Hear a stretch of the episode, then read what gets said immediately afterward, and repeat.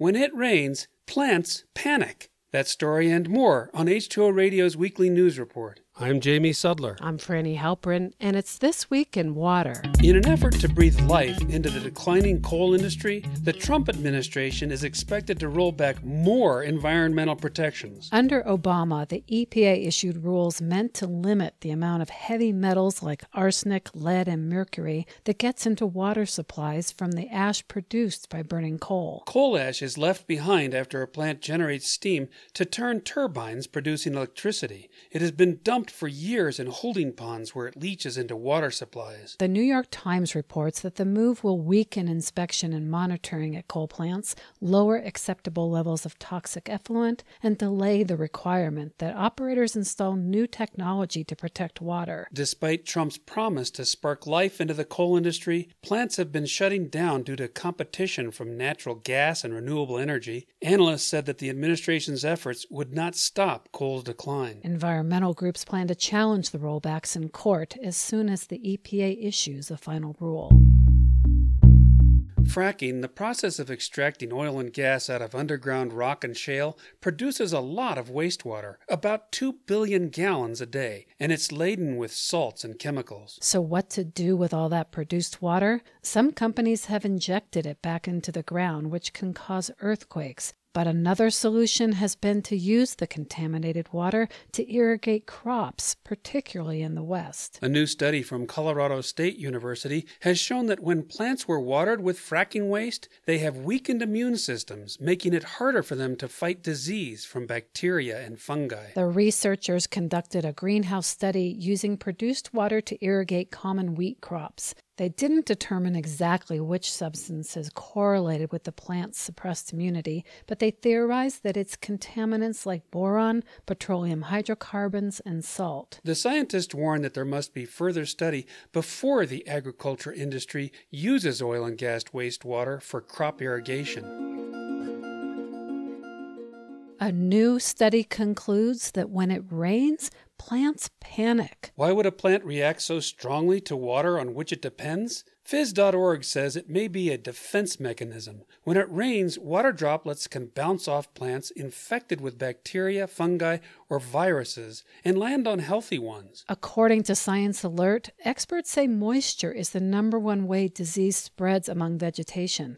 The longer a leaf is wet, the greater the chance that a pathogen will take hold. Researchers from the University of Western Australia and Lunds University in Sweden found that after spraying plants with water, a chain reaction occurred that increased their immune response, and it happened as quickly as just 10 minutes following water hitting the surface of a leaf. And warning signals moved from leaf to leaf.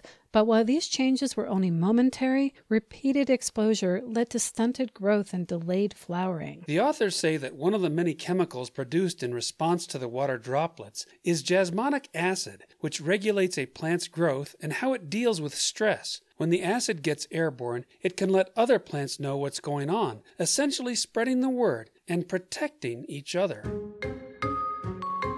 It's been known for some time that neonicotinoid pesticides have harmed bee populations, aquatic insects, and birds. Now, a first of its kind study has shown that the use of them can have devastating effects on fish. The Guardian reports that smelt and eel populations in a large lake in Japan rapidly collapsed after the introduction of neonicotinoids to nearby rice paddies. The fish had relied on insects and plankton, some of which vanished completely or fell dramatically in numbers after the pesticides were applied. According to the scientists, neonicotinoids are currently the most widely used class of insecticides globally. While the researchers did not prove a causal link between the fish decline and the pesticide use, independent scientists said other possible causes had been ruled out. One expert not involved in the research said the fish collapse was astoundingly fast. The authors of the report said that disruptions to fish caused by neonicotinoids are likely occurring elsewhere in the world.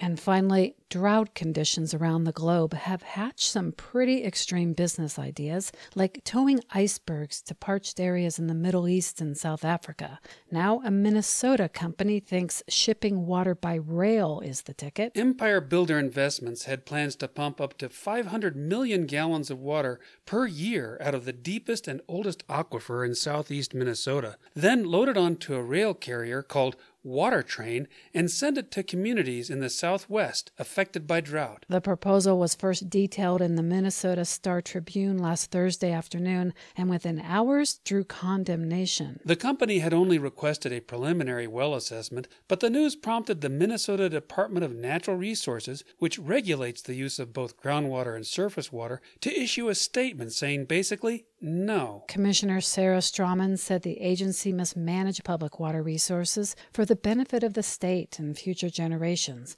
and after an initial review, they were notifying the company that there was virtually no scenario where they would grant a water appropriation permit. Jason Moeckel, a manager with the DNR's Division of Ecological and Water Resources, said the proposal had challenges because of a Minnesota statute that prohibits issuing new permits for wells drawing water from the aquifer unless it's for potable use and there are no feasible or practical alternatives. Also, another law lists very specific criteria for diverting water out of the state. According to the Pioneer Press, WaterTrain is currently providing water to municipal and government agencies in Colorado, Utah, and Arizona, a claim H2O Radio has not been able to confirm. This Week in Water is supported by the American Water Works Association, whose North American Water Loss Conference will showcase innovative solutions December 3rd through 5th in Nashville. Get the details at awwa.org forward slash water loss.